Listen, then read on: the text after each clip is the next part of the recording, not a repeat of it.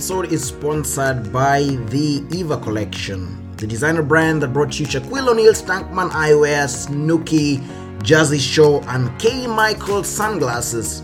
With over three hundred styles and colors to choose from, you'll find the perfect pair for this summer. You can visit the website at w w w dot eva collection dot n y c and type in S I F T fifteen, that is S I F T fifteen, to get your fifty percent off your purchase during checkout. That is w w w dot eva collection dot n y c and the code is S I F T fifteen. See you guys on the episode.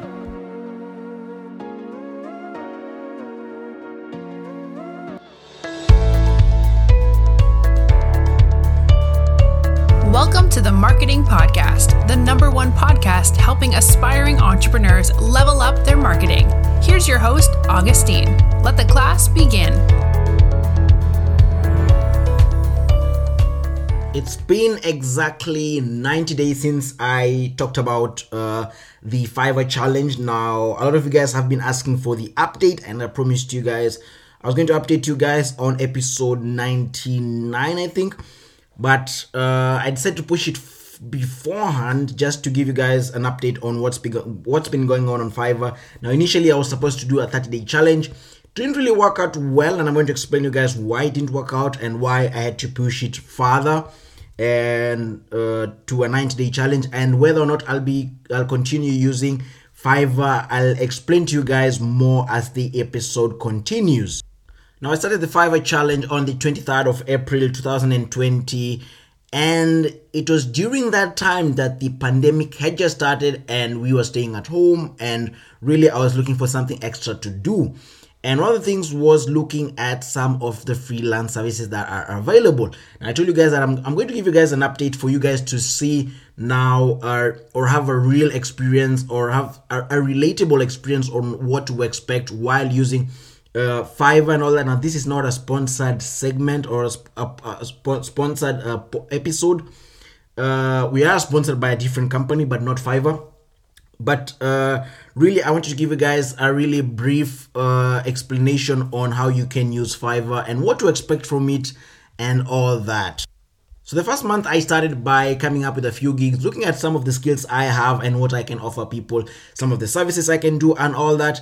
And I decided to focus more on marketing, something that I love doing every single day. Now, some of the gigs I came up with, because I came up with around six or seven gigs, just to give me a better chance of uh, having a sale. And one of the gigs was creating uh, podcast cover ads for people. That was one of the gigs. The other one was podcast marketing. That was the second one. Basically, I'll feature your business or your product on my podcast and all that. And the others were to do with article writing, writing blogs for people, um, similar stuff. So those are some of the projects that I took upon myself to do on Fiverr. Now, once I once I had already uh, come up with my gigs, some of the uh, uh, pictures and imagery for my gigs, and I really described them and posted them on Fiverr, the next step was to see whether or not I can get some traction and observe analytics, because you always want to work with numbers. So I was observing my analytics for around one after one week, and I had a very, very, very few impressions, meaning less people saw my gigs, and rightfully so, because if you want to know how Fiverr works, is that uh, your gigs start getting more impression, the more sales you make, and the more good reviews you start getting. And after seven days, I wasn't getting really a lot of reviews or uh, impressions. So after that, I went to through the internet to find out what other people have been doing, their experiences on Fiverr, maybe f- look for some tips and tricks on how I can uh, leverage my Fiverr business, because until then I didn't have any sale whatsoever, and it's something you can't really control. And I didn't want also you guys, because I told you guys that I'm doing Fiverr, I didn't want you guys to know my Fiverr name, and that's why I kept it a secret for thirty days, until after thirty days is when I said, okay, this is my Fiverr account, this is my name and all that, because I didn't want to uh, get wrong impressions from you guys who I know you're curious, you want to see, and that's why I kept it a secret for the first month. So after that, I decided to do an English test on Fiverr, just basically to show uh, Fiverr that my English proficiency is quite good. Now, I did the test. I got a solid nine point five out of ten, which is really good. And once I did that, some of my gigs started getting higher impressions, meaning a lot of people were viewing my gigs. But then the problem was with the click-through rate. A lot of people were viewing my gigs, but no one was clicking through it. Why? Uh, Fiverr works a lot on social proof, a lot with reviews. So the problem is, if you don't have any reviews, people see you as someone very new and they're not sure if they can trust you. And that was a really, really big problem for me. So after a few days and after a few days, weeks of waiting, I finally got my first order that I executed on. I did that. Uh, I'm not going to explain what that order was, but it's part of my gigs and all that. So I did that and I got paid for that, and I did a really good job, and I got a five-star review on that. Now, once I was able to get a five-star review on that, now a lot of uh, my gigs started being shown to other people. Now, I started re- receiving a lot of requests from other people for me to do their podcast cover ads, for me to feature their businesses on my podcast and all that.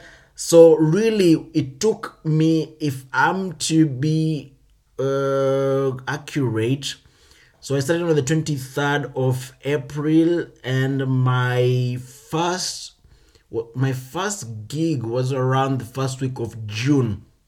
So pretty much like seven weeks later on is when I when I got my first gig. So it really comes to show you that you really need a lot of patience. But now uh, there's something I learned from Fiverr, and it's maybe a trick or and something that I think that might work. I'm not sure if, if it might work. Uh, but it's something I'm willing to share with you guys. I'm, I don't know if it can work. You can try it out on your own, because I believe Fiverr works a lot on social proof, and that's how the algorithm is set up. And I think if you really want to scale your business really fast, my opinion would be to, once you set up your gigs, maybe start very low, charge very little, and maybe you can have even your friends buy your gigs, and do that so that, you know, they can buy your gigs, give you five-star rating. Now, this is not even ethical, but it's just a tip and trick I'm giving you guys if you want to scale your business, because I know we're going through a pandemic right now, and maybe it's something that, that might help you. I'm not sure if it will work. I've not tried that out myself, but from the way I've been studying how, studying how the algorithm works, if you can start a few gigs and maybe charge only five dollars for them, and have like a few of your friends, let's say you have five or six of your friends buying your gigs, leaving your five-star reviews, they start to get shown more often. And that, that's what I got from one of my few, one of my gigs being sold and me getting a five-star review. So I started getting more requests, more, more traction, and a bit more sales. Now, one thing you have to know is it will cost you money. Yes, you'll put a gig for five dollars, but remember, Fiverr will always take its twenty percent. So you have to put that also in mind when you're doing these tips and tricks that I'm giving you guys. I it's n- not ethical in any shape or form, and I'm sure it's against, probably against uh, Fiverr guidelines. But uh, I mean, I guess Fiverr wouldn't know, because at the end of the day, they're still making their twenty percent, and they don't know that maybe it's you trying to Um, you know, take advantage of the system or take advantage of the algorithm, algorithm. And something really I don't think that they can patch. Maybe if they come up with a new standard of uh, showing your gigs, maybe then.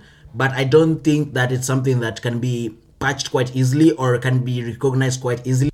And now maybe some of you asking yourself how much uh, you can earn with Fiverr, and uh, you can earn from as little as nothing to as much as possible if you ever if you can figure out how the algorithm works.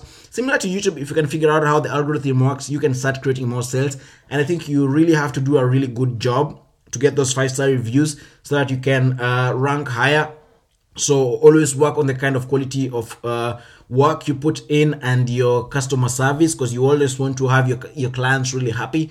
So that's really what Uh, I would like to report to you guys. How much did, did I make? Not really a lot. It's in the hundreds of dollars, not really a lot, but just enough, you know, to pay one or two utility bills here and there. But if you really want to scale it, I believe you can scale it, and you can also use that as a platform for you to build your businesses, get your uh, get to know some clients, and when you start your business, move them from Fiverr to your own website or to your own business, and then you can simply avoid the whole uh, Fiverr issue and depending on a certain algorithm, and Fiverr taking to twenty percent of your income. And now it's a really good pl- platform. I really like Fiverr. Uh, will I continue using it? Yes, I'll continue using it.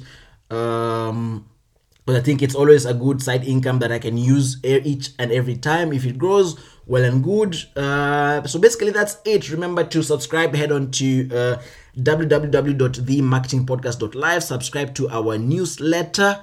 See you guys on the next podcast episode. Thank you for tuning in to The Marketing Podcast. Be sure to rate, review, and subscribe. Until next time, class dismissed.